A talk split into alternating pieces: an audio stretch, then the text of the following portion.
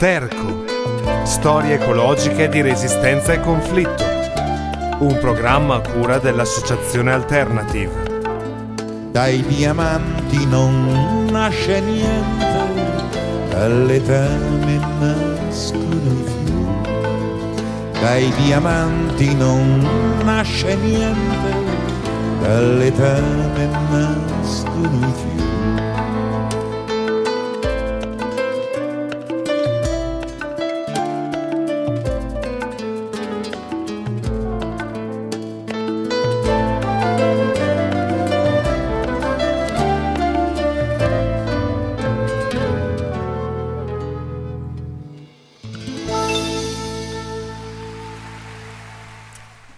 Ciao a tutte e tutti, bentornati a una nuova puntata di Sterco. Oggi parleremo di un argomento particolare eh, che definirei le, dire, le, volte in cui la natura, gli animali in particolare, reagiscono e fa- attuano forme di resistenza attiva contro le fu- svariate forme di intrusione che gli esseri umani hanno nei loro habitat e nel, nei loro ambienti. E ovviamente le pratiche che questi animali mettono in atto sono a tutti gli effetti delle forme di resistenza che la natura eh, esercita per contrastare gli effetti negativi e distruttivi di certe pratiche di sfruttamento portate avanti dall'uomo, in particolare nel capitalismo. Eh, inizieremo parlando di un episodio famoso, non tanto famoso l'episodio in sé, ma quanto le, la costruzione letteraria e artistica che ne è stata fatta, ovvero quello della baleniera Essex, da cui eh, venne tratta la storia che ha ispirato Melville per scrivere Moby Dick, e che tra l'altro è stata anche recentemente raccontata in un film che a me personalmente è piaciuto abbastanza, che si chiama The Art of the Sea. E, e niente, quindi partiremo da questo episodio. Prima però partiremo anche con un pezzo musicale, che direi, visto che non avevo trovato canzoni particolarmente adatte a questo tema, partirei da Tears of the Dragon di Bruce Dickinson, che va sempre bene.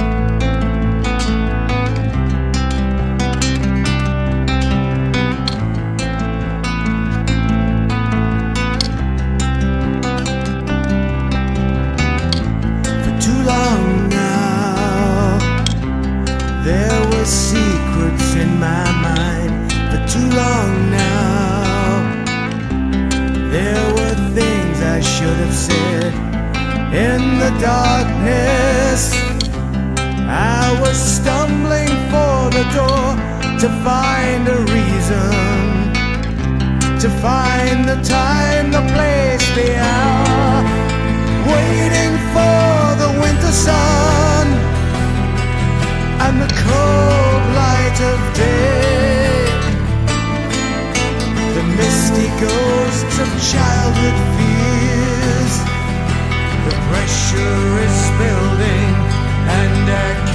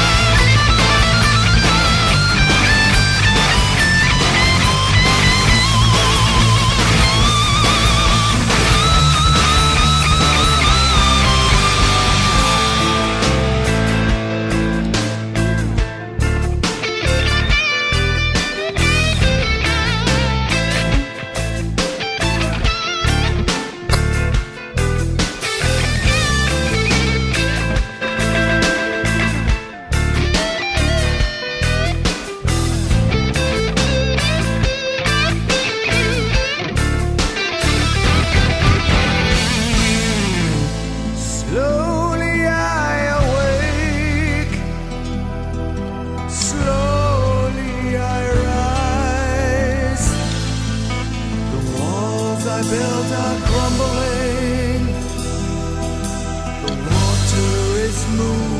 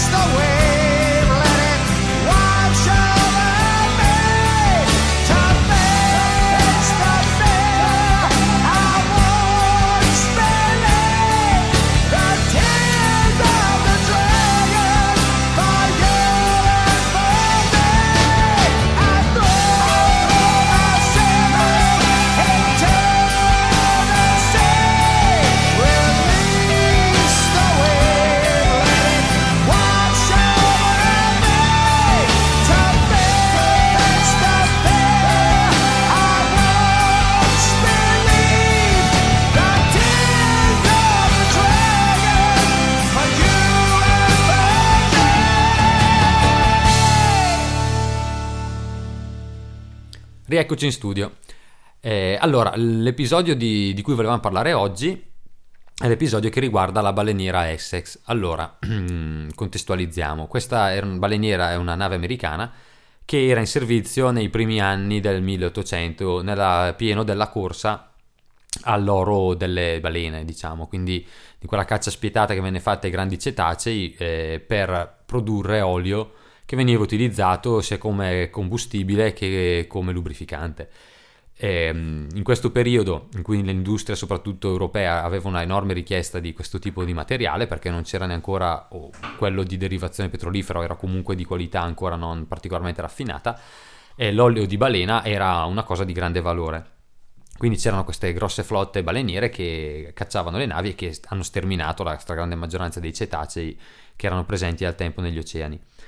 La Essex era tra queste e partì dal porto di Nantucket eh, nel 1820 per cercare di riempire la propria stiva,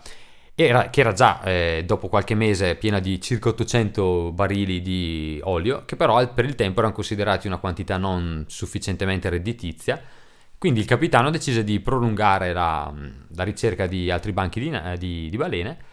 e eh, nel novembre, esattamente il 16 novembre del 1820, la baleniera Essex eh, avvistò un grosso banco di capodogli.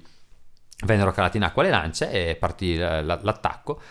e eh, nel corso di questa battuta di caccia un grosso maschio di capodoglio si eh, staccò dal gruppo e attaccò le tre lance che stavano cacciando le, gli altri cetacei e ne distrusse due uccidendo buona parte de, degli equipaggi. Eh, di fronte a questo attacco le superstiti lance ritornarono alla nave e si allontanarono desistendo dalla caccia per quel giorno.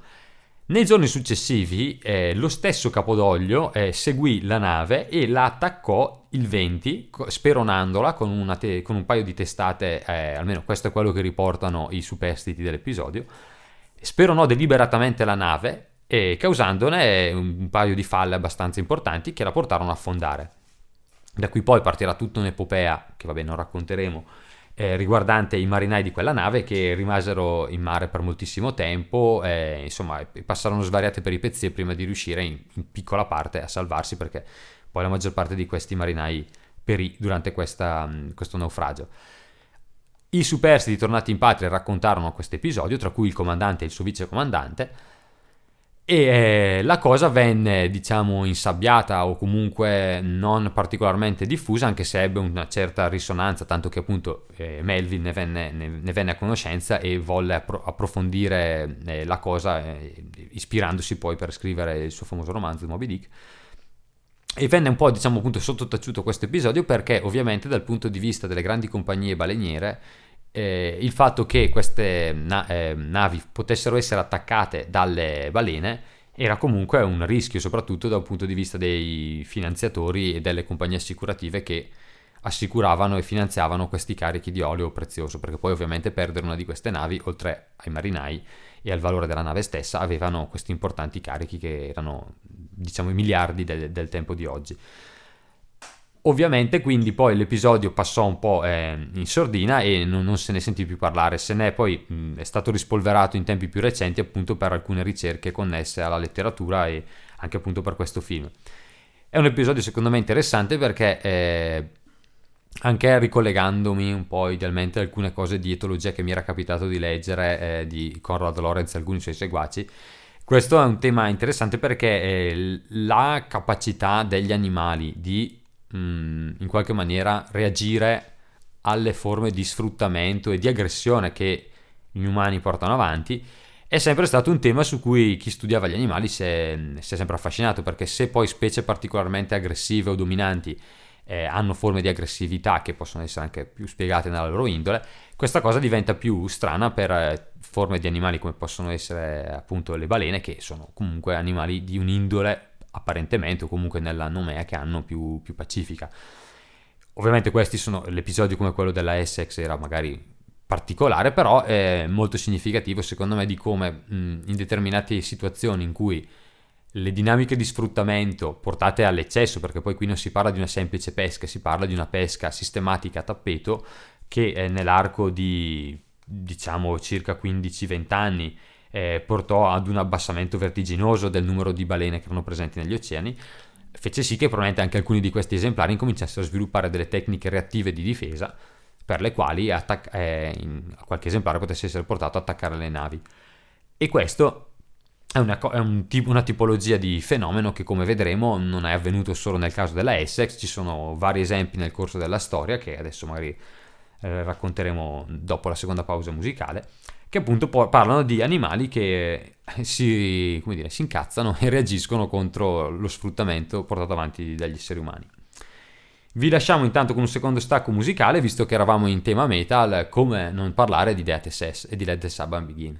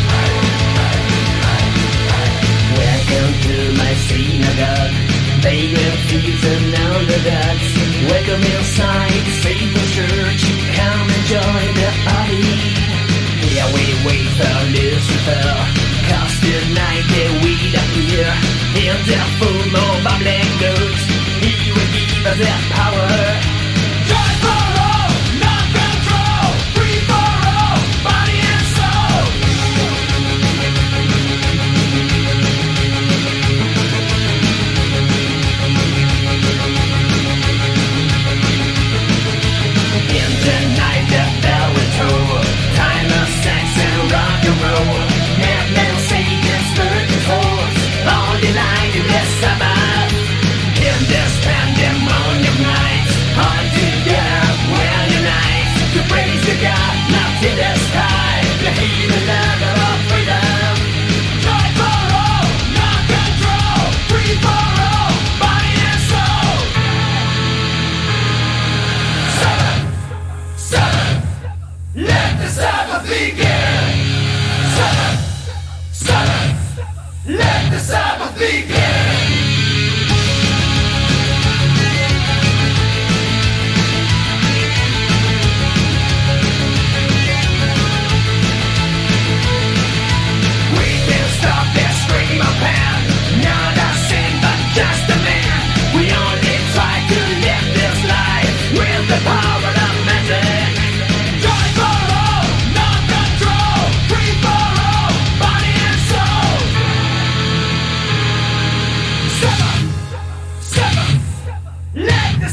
begin. Seven, seven, seven. Let the Sabbath begin.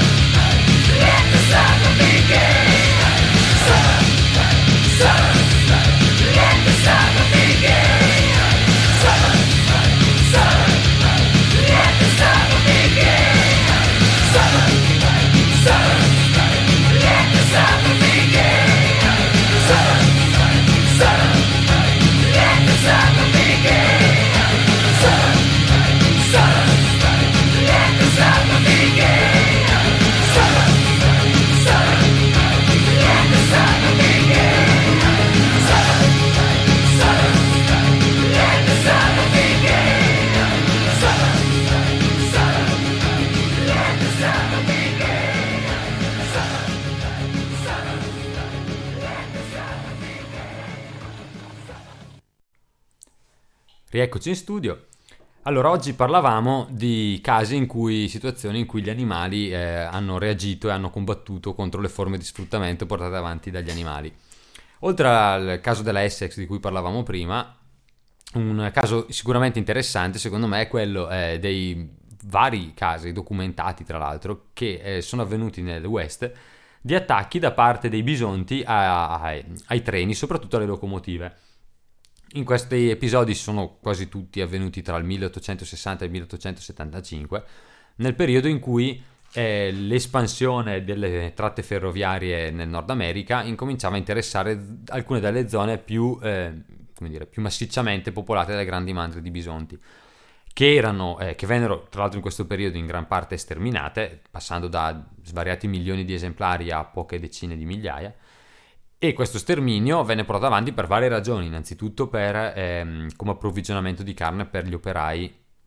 che lavoravano alla costruzione di queste ferrovie. In secondo ordine, come arma eh, di fatto che venne utilizzata contro i, i nativi americani da parte dell'esercito americano, Ovviamente anche per l'alto valore commerciale che aveva il pellame di questi animali, la lingua e le carni, però un altro motivo fu che le compagnie, ed è un motivo insomma un po' meno noto, è che le compagnie eh, ferroviarie erano preoccupate dal fenomeno degli stampede, ovvero delle cariche eh, di massa che alcune di che queste mandrie eh, compiono in maniera naturale quando, sono, quando si sentono minacciate da un pericolo. Il fatto è che nel, mh, alcuni dei primi treni che attraversavano queste grandi praterie venivano eh, qualche maniera scambiati per una, probabilmente per una forma di pericolo, per un animale aggressivo da parte dei maschi dominanti di queste madri che a volte scatenavano delle cariche. Che trattandosi di, eh, non so se voi avete mai letto Tex Wheeler o visto alcuni dei film americani classici del West dove si vedono alcune di queste scene, quando queste cariche di bisonti partono, ehm, coinvolgono anche migliaia di esemplari nello stesso momento e, il, e, possono essere larghe decine di centinaia, se non che di migliaia di metri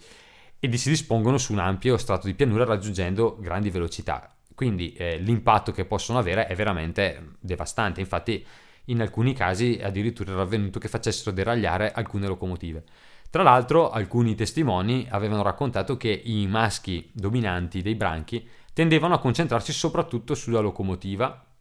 e soprattutto a diventare più aggressivi quando sentivano il fischio della, del, dello sfiato del vapore, quasi come se eh, lo prendessero come un, un, una sfida, una, un affronto e volessero difendere il proprio territorio,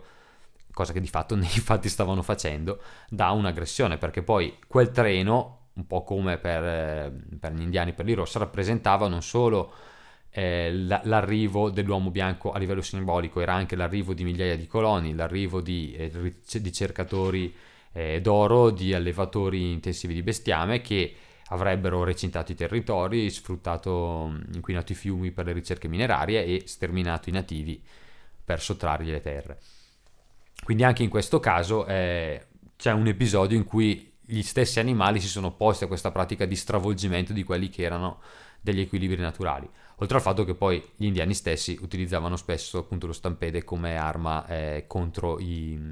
contro i colonizzatori. E allo stesso modo lo sterminio dei bisonti venne utilizzato come arma contro i nativi. Mm, venendo invece a tempi un po' più recenti, un esempio che tra i vari che avevo trovato mi era sembrato curioso riportare e eh, anche perché ah, per chi ci sta ascoltando dà modo di andarlo a vedere su internet proprio a livello di immagini, è un episodio che avviene nel giugno del 2018, o perlomeno mh, mm, di questo periodo ne escono i video, poi almeno io ho cercato di capire se ci fosse stata una data esatta dell'evento, ma non sono riuscito a ricostruirla. Magari se qualcuno cerca meglio potrebbe capirlo. Comunque, mh, se cercate, nel giugno 2018 iniziano a girare in internet questi video di questi oranghi eh, che in Indonesia attaccano degli scavatori